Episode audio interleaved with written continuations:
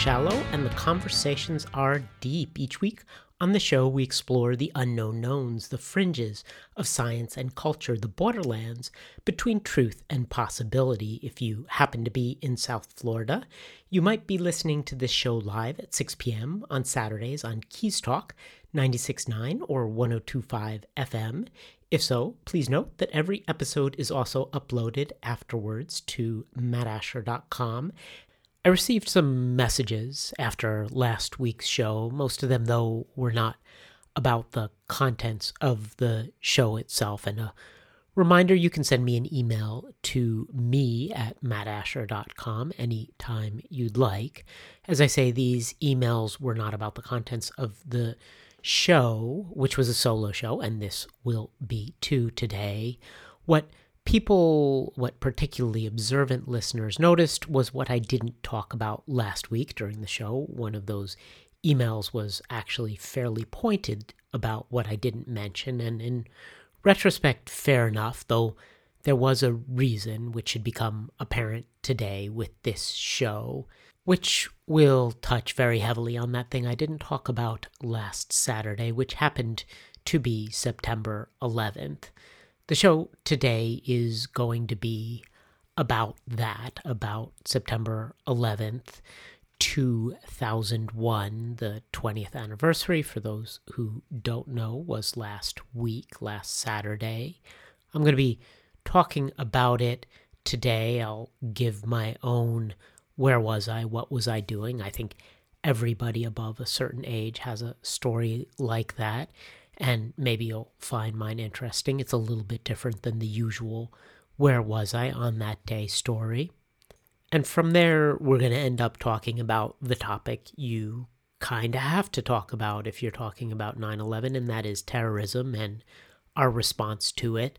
Those are tricky, complex subjects, they're hard, and they're hard to do right. They're hard to talk about in a way that doesn't devolve in one way or another, either into a level of heated rage that makes it hard to think clearly, or into a level of cool analysis about what really happened that that doesn't capture the the horror of that day. And I suppose if we're talking about this, we might as well begin with that the horror of that day.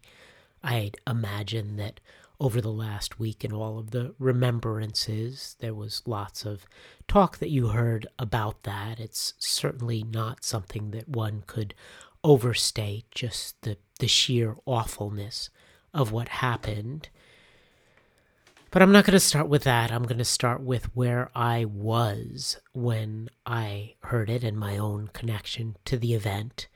Let's just start with that. Like most Americans, I have neither a direct connection to the event. I don't know anyone who died, but I do have a one hop connection, actually, a couple of my relatives, my cousins who were living and working in Manhattan at the time that it happened.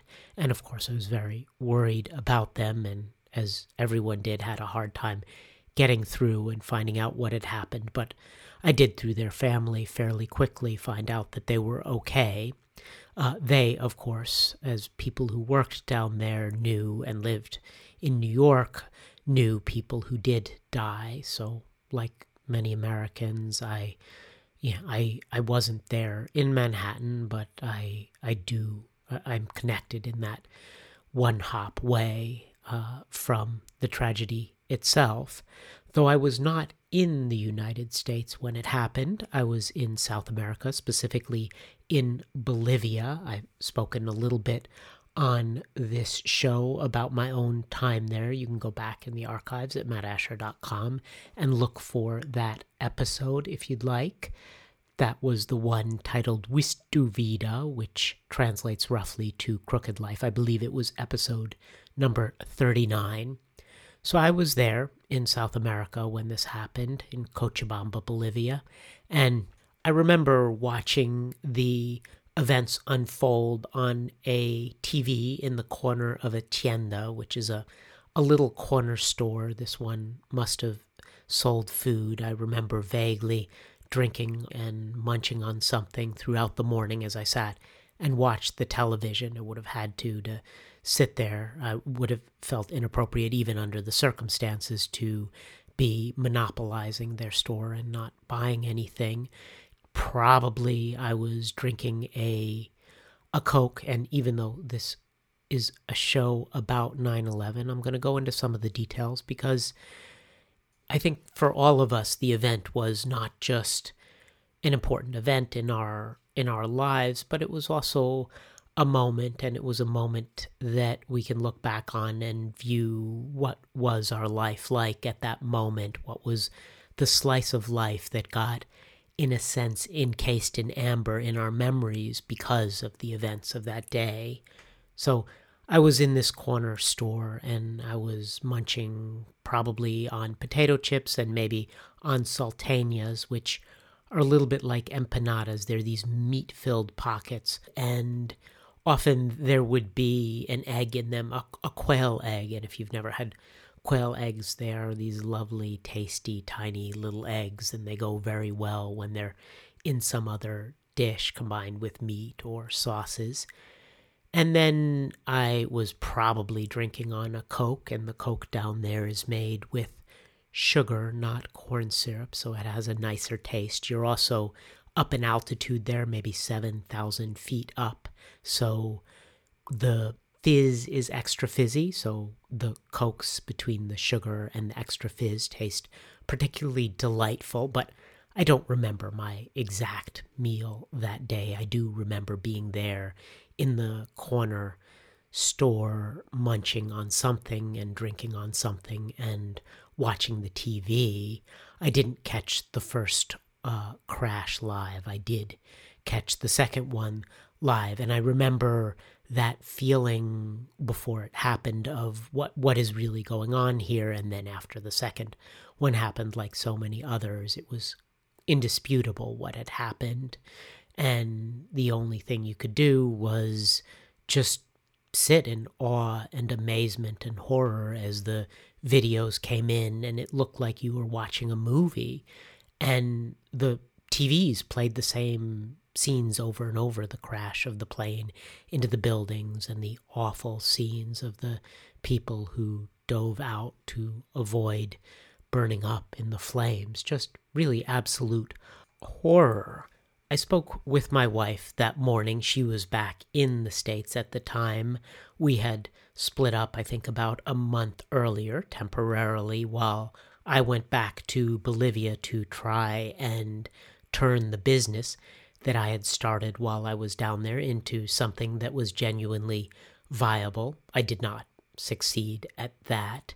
She was back in the US doing work as a librarian. We had agreed when we arrived to stay in Bolivia for two years to give it a fair shake. And then after two years, she was definitively done. And I still did want to make that business work. So I was there on my own uh, for a few months, including during when the terrorist attacks happen, but we, of course, talked about it that uh, that very day, that very morning, as I recall, and we talked about it many times in the months that followed before I came back to the United States. It was clear very quickly that there was going to be a reaction from the US government. There had to be a reaction that was baked in, of course.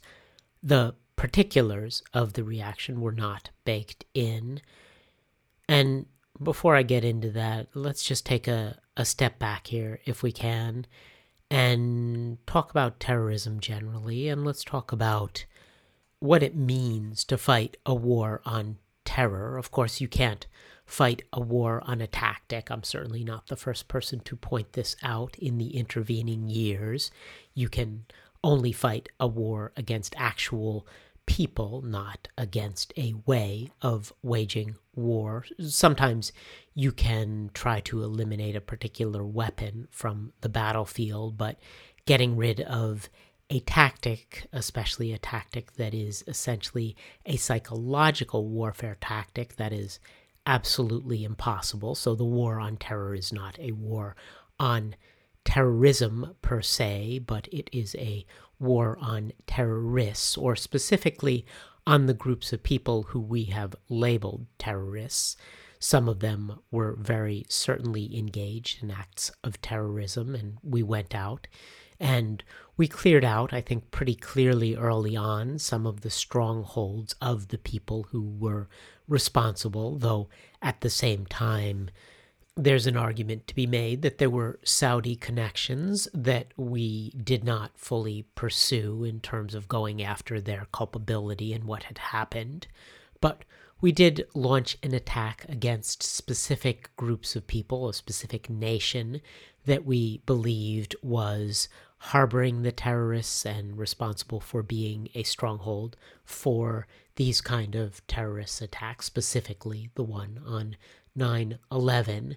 But of course, this gets very tricky very quickly when you're going after people who are not just the specific ones engaged in that terrorism, but also the people who are harboring those terrorists or in a nation that harbors those terrorists or potential terrorists. There is there are a lot of people who are linked to any terrorist attack in one way or another. I talked about the fact that I was pro- I am probably among the median Americans in that at the time I had a a one hop connection to the event.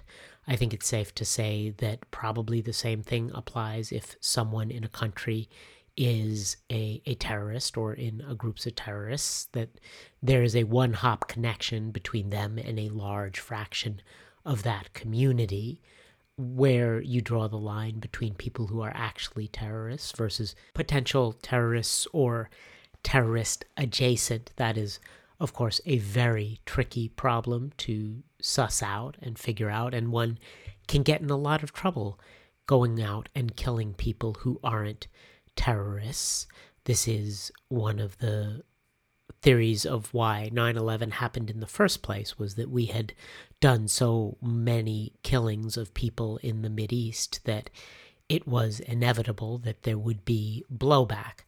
Now, blowback is a very real thing, though I'm not qualified to judge whether the specific attack on 9/11 was or wasn't a an instance of blowback, but I do know this. I do know, living there outside of the US, that by and large there was a huge outpouring of sympathy for America in that particular moment, and that did extend down there to South America. But then there was also a subset of the people who, in some sense, were not so upset about what had happened. And among those people who were not so upset about what had happened, there was a general feeling that the U.S. had in some ways gotten what it deserved for all of its meddling in the Middle East, including the many dead bodies that had been left in its wake, among other places in Afghanistan, for the kind of Cold War that it had fought against uh, the Russians with the Mujahideen, and I hope I'm saying that correctly. That is history that predates me a little bit, and for the record, I was 28 when those attacks happened, so somewhere in between a young adult and a full on adult. I certainly by that time had taken on some of the responsibilities of adulthood as I was slogging away down there trying to make it go of it as a business. And for the record, I was doing web design down there. I had a small web design firm, and I was fully integrated into Bolivian society at that moment, as much as one could be as a foreigner who'd been there a little over two years at that moment. I had a weekly column in the newspaper writing about technology and also was helping out with a a weekly weekend supplement in the main paper there that was something like the New York Times Magazine. Uh, so I was I was very much a, a, a, part of the world down there. And as a brief aside, one of the things that actually upset me about the foreigners down there was that so many of them weren't actually part of the society down there. They had come there either as missionaries, that was a very big thing, or as part of an NGO, so they were there to fix what was wrong with Bolivian society, or they came there as English teachers, so to make sure that the Bolivians knew the world's dominant language, which put me in an awkward position because people assumed that as a gringo, as a as a white guy, as a white couple, that that's what we were there to do, that we were there to in some way change the Bolivians. We were not. We were there to live in another place, experience life from a different vantage point, and to hopefully, from my perspective, at least make a little bit of money. Uh, my assumption was that the internet would blow up there in the same way that it was blowing up everywhere else in the world, and that because they were catching up with where things were in the United States, it would be a great moment to be in that business. There were some factors I did not count on that made it not such a good business, but that was the theory anyway, and we were doing our best to live more or less like the locals did. And when I was there on my own, I was certainly isolated from what was happening in the US to a large extent. I remember before I came back to the US and my my ex, my wife at the time, told me that things had changed in the U.S. That the after 9/11 things were different, and I that information went into my head, but it wasn't something that I fully understood. So when I packed up my bags and I had an American flag that I had stuck on to my luggage, a little patch that I had sewn on to my luggage to go back to the US to mark that moment when I was headed back to my home country. I I really I had no idea what I was going to expect in terms of the changes from this. I really hadn't, as I say, fully understood what my my ex meant when she said that things had changed in America. But I found out, and I found out pretty quickly, starting right away with the airport experience. It was not a direct flight from uh, Cochabamba, Bolivia, to where we were in Oregon.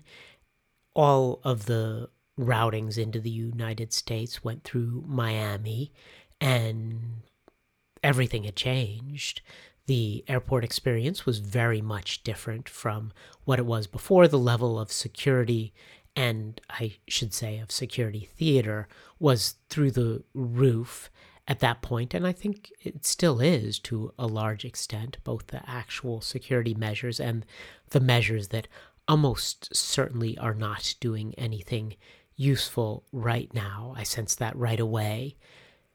And this is Let's talk a moment more about specifically about the airport things, because they were one of the things that changed in the most dramatic way.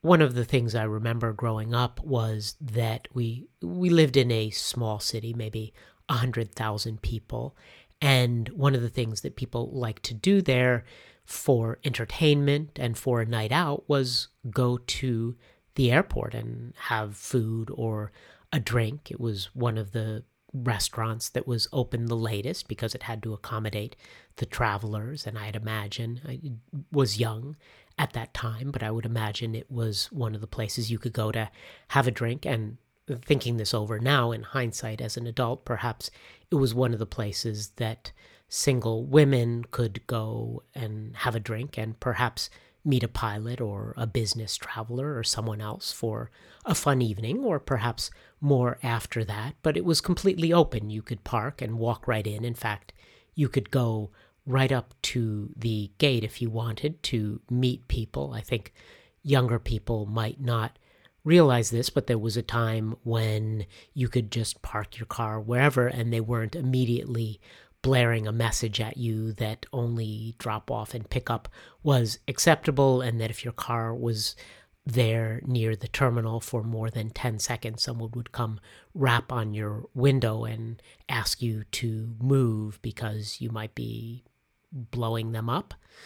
And then, of course, all those concrete barriers that were put up at various locations, those were all new after 9 11. So, as soon as I got back, I noticed that in the airports, and then I noticed it more broadly that something about US society had changed. A certain openness had died. When we come back from the break, I'm going to talk more about that idea of openness as a society and what is lost. And then I'm going to get into terrorism and what its aims are, and we're going to try to switch on the analytical filter a little bit and try to understand terrorism.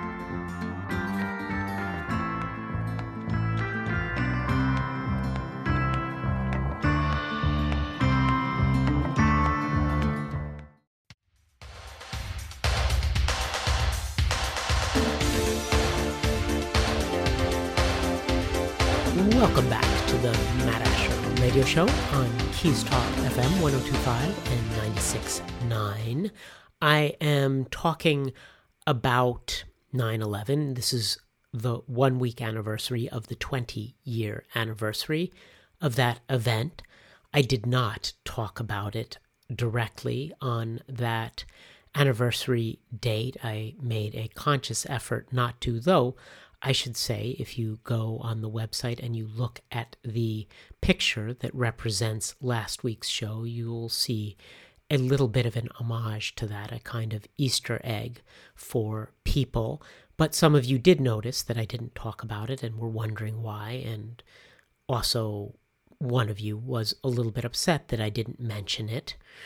So I'm mentioning it now and then some. In effect, we're doing the whole show to talk about that event and more broadly about terrorism and its impact on a society. And that may be the perfect place to pick back up because I had come back to the US and I had noticed that everything had changed, and not just in terms of there being now American flags everywhere. And people were on edge still, even the several months after 9 11 when I came back. I could tell that there was almost a sense of doom or a cloud that hung over the entire nation. People were were scared. Were scared that this would happen again. They were on edge about any little event. Every time there was something that happened that seemed unusual, uh, whether it was a, a some small plane crash or some mass shooting, that was not necessarily even a huge mass shooting, though, of course, any kind of mass shooting is going to be horrible, but that uh, no matter what size, there was immediately that question was this an act of terrorism? And I think that gets us to the heart of what terrorism is and what it tries to do. The goal is not to take out the US military force that was something that would be way beyond the scope and power of Al Qaeda or really any similar organization. The goal of terrorism was to terrorize, and it succeeded at that.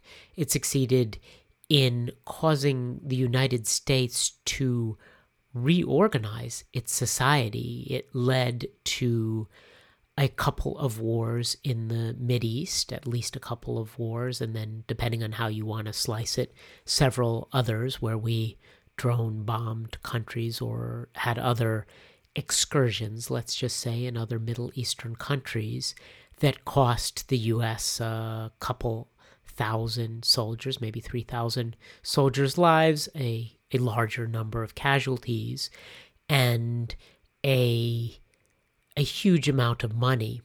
And here's where we're going to get analytical, and this may seem like we're being cold, but that money, that matters. And in fact, let's just try to examine that in a way that makes it understandable in terms of human life, because money is not just a, a, a series of zeros and ones that exist in a computer, money is a stand in. It's a stand in for the actual output of individual people doing things, creating things, providing goods and services. And if you add up the bill for all of those all of those wars and various things that we've done in the Mid East since 9 11, you get to a bill that is maybe about 3 trillion.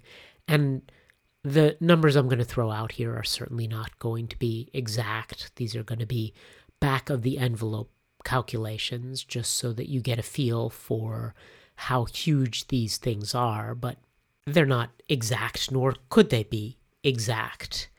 So let's just take for the moment that number, $3 trillion. It's just a number, right? It's just a stat.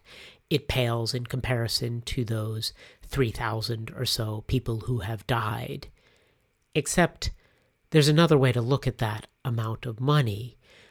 The average American earns something like 50K a year. We're talking about the median American here. And let's just say that they have a working life that lasts about 30 years at that level. Some people move in and out, some people retire early, some people get married and uh, have kids and drop out of the workforce. So let's just take as a rough estimate that the average person in America has a lifetime expected earnings of about 1.5 million dollars over the, those 30 years. So, what does that mean? Well, what that means, if you compare that to the $3 trillion, is that we spent 2 million working lives on those Middle Eastern wars, on the wars on terror, which are, of course, the wars on people who we call terrorists. That is not an insubstantial amount of human life to throw at a problem whatever you want to say about whether that was ultimately useful or not, it is, of course, very hard to do the counterfactual and say if we hadn't done those wars, whether there would have been uh, another catastrophic, maybe even a more catastrophic attack here at home in the US. That is certainly plausible. It's also plausible that in the end, all of our wars in the Middle East have only served to destabilize the region and make ourselves in the long run less safe. But either way, you need to recognize, we need to recognize that 2 million full working lives worth of resources going into this, that's a lot. Money matters. Money matters a lot. To put it bluntly, more economically powerful nations tend to destroy lesser nations, speaking, when they get into a conflict. There are certainly cases where a country that is a little bit more powerful economically than another one will struggle against that one and ultimately lose.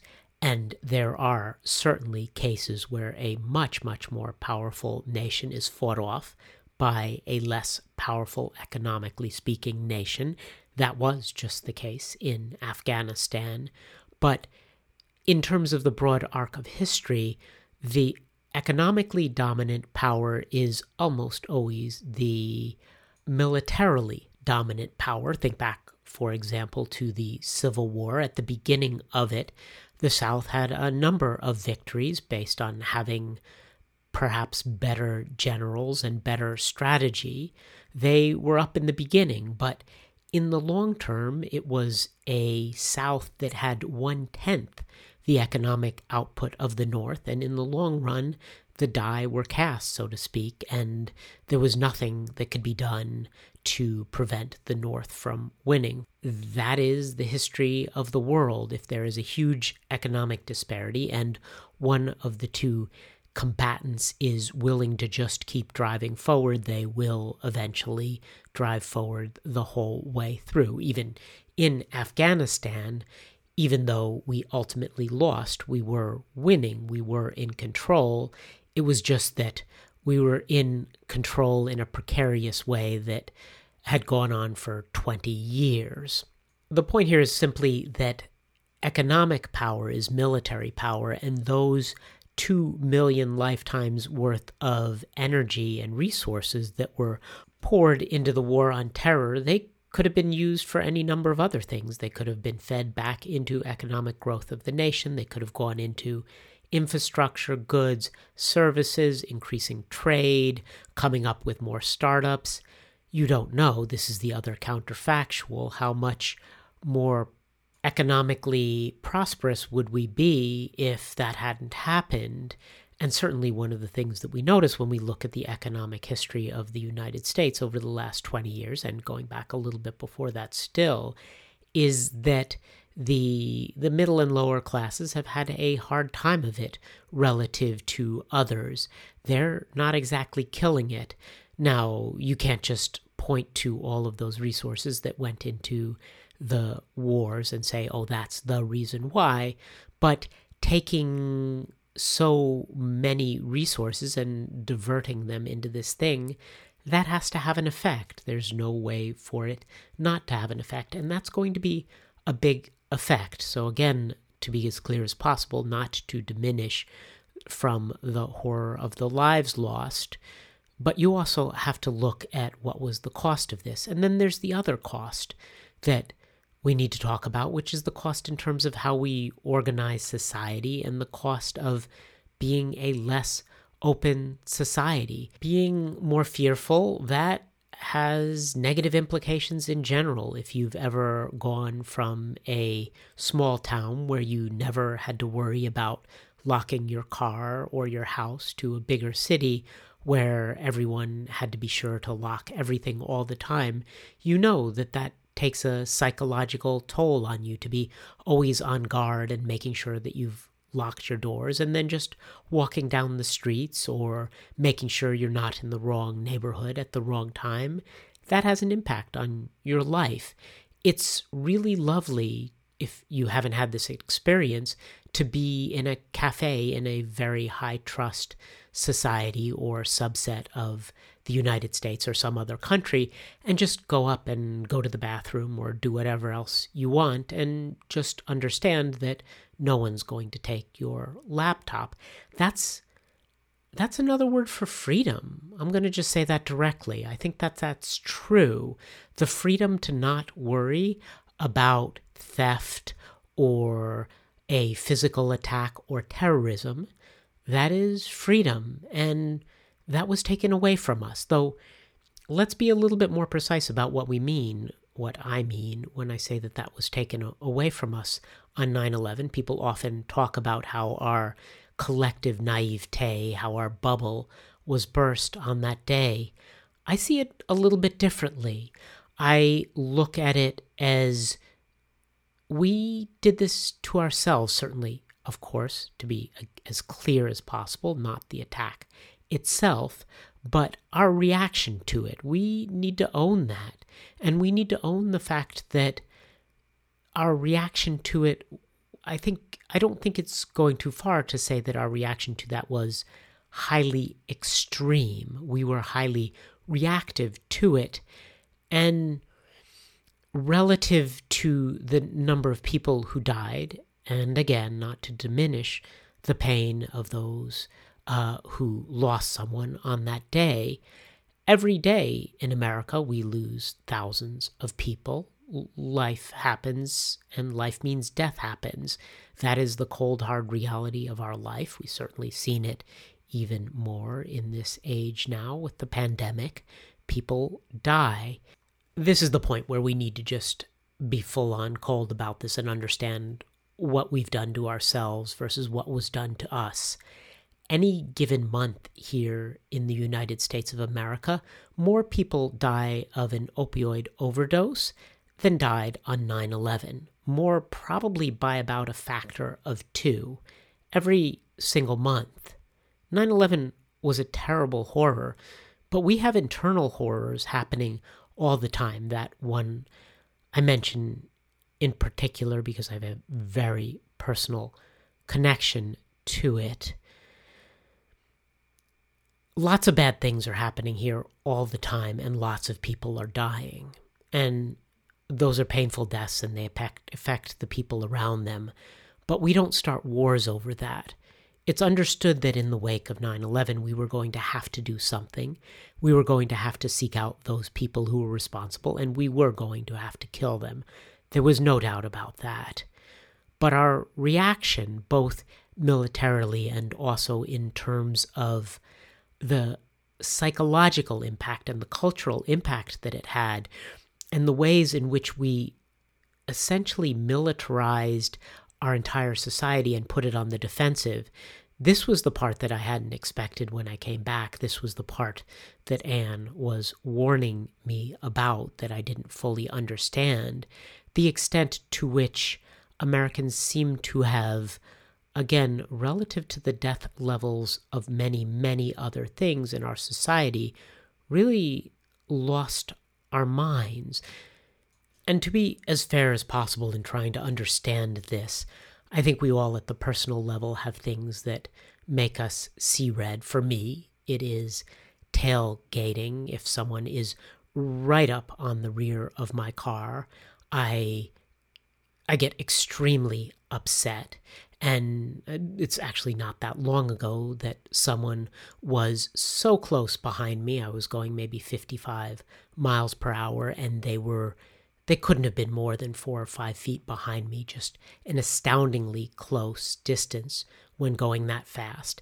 And so I slowed down and this, of course, made them more upset, but from my perspective, it was the only thing that I could do to be safe. There wasn't an easy way to just pull out of the way at that particular moment. So I just I lifted my foot off the gas pedal and I slowed down till I was going well below the speed limit instead of driving over it by more or less the appropriate amount for that particular stretch of the road. And this this did enrage the person even more. They got right up behind me and then eventually swung out and and passed me, honking their horn. And I'm going to have to tell you how I reacted when we get back. You are listening to the Matt Asher Show on Keys Talk FM.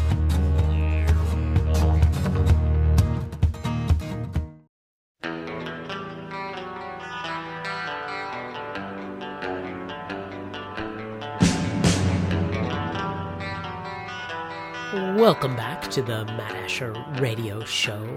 Where we left off, I was being tailgated by a particularly aggressive and dangerous driver who had just swung out around me and zoomed off. And I must admit, as soon as he did, I not only honked back at him, and he honked as he went around me very loudly and yelled at something at me but I actually began taking off after him for a moment. I accelerated towards him. Now, a moment or two later, I gained my composure and slowed down and let him zoom off. He zoomed right off in front, uh, uh, behind the car that was the next one in line and was dangerously close to that one. But there was that moment there as he went around me and sped off that all I could think about was I need to hunt this person down and I need to kill them. That is not a pleasant thing to admit, but it, it, it is the reality. I was I was triggered. I was put into fight or flight mode, and often in that mode I choose fight. And that's what I was beginning to choose until I came to my senses and backed off. That is that is not a good moment to make decisions right after something like that happens. And I did, as I say, recognize that and, and calm down. But it seemed like the country that I had come back to was still seeing red. They were still in that moment of heightened rage and heightened paranoia, and they weren't coming down from it. They had been changed not just in the moment and not just in the weeks that followed, which was fully understandable, but they had changed in some kind of a long term way.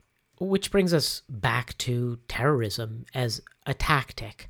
A lot of the times we need to recognize, and this may be a hard pill to swallow, but a lot of the times what we need to recognize about terrorism is the following. First of all, terrorism is a, an attack in asymmetric warfare. It's an attack when you have a contingent that is way, way less powerful than the other. They're not people who can take on the other nation directly militarily.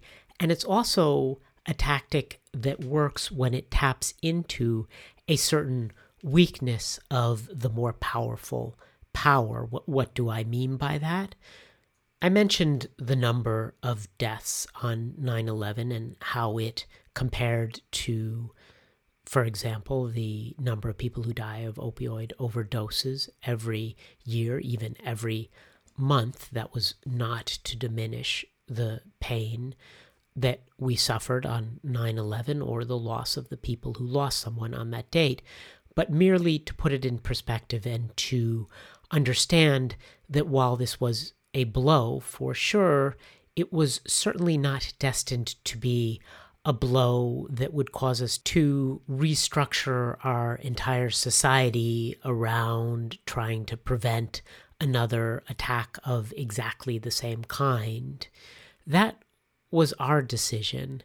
Terrorism works not by defeating the opponent militarily. That would be absolutely impossible. It was even impossible for the Taliban in Afghanistan. They didn't defeat us militarily, they wore us down, and eventually we decided that this was an unwinnable conflict. In reality, it was an unwinnable conflict if we were unwilling to to really engage in what would have been absolutely horrific practices and we decided that we didn't want to engage in that and so we fought a a battle of nation building, and nation building is notoriously difficult, especially when you've decided that you are not going to colonize the other country, when you're going to fight it, but not try to take it over culturally. And that's what we seem to be doing in Afghanistan, fighting it, but not taking it over. At any rate, terrorism works and is effective when it causes your enemy to in essence, rot from within. And I don't know any other way to put it other than to say that since 9 11, we have been a highly reactive society and a society where the autoimmune response to certain dangers and threats has been extremely high.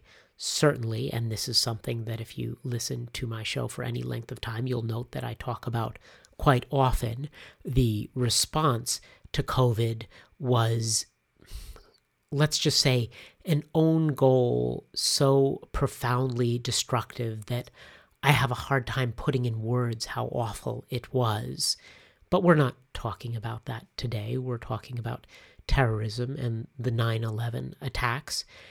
And one more time, just to be as clear as possible, this is also a time not to forget and to honor. And one of the reasons that I started this show, sharing my own reason for sharing my story of where I was when that happened and what I saw that day, was to get at how we memorialize events like that. We remember our own situation at that time, and that memory of our slice of life at that moment is interwoven with the event we will never forget because it is now a part of our own lives, that particular moment. So we're not doing anything about diminishing that moment or that pain right now. What we're doing instead in this episode, what I'm trying to do is to take a look also at the complicated nature of an open ended war. And at the very least, it needs to be recognized that the war on terror, the war on terrorism is open ended. It never is going to be wrapped up. There's never a moment at which this tactic becomes not a tactic that's going to be used against us. And in some ways, what we showed in the wake of that attack was just how reactive we were. What we showed was that we were not going to be a society that buried and mourned and killed the attackers and went on. We were going to be a society that dramatically altered itself in the wake of an event like this.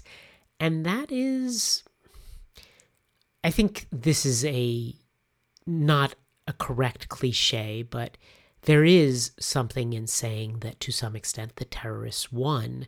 They succeeded not just because they pulled off uh, t- two of the planes, pulled off their destinations in a way that was spectacularly horrific, but also because they succeeded in carrying out that secondary mission of of terrifying us and of getting us to rearrange our society in a way that I believe has made it much less free and our level of economic prosperity say what you will about the effects of those 2 million lives that were destined to creating resources their entire lives that went into the war on terror. This is the math of having a $3 trillion expense on something.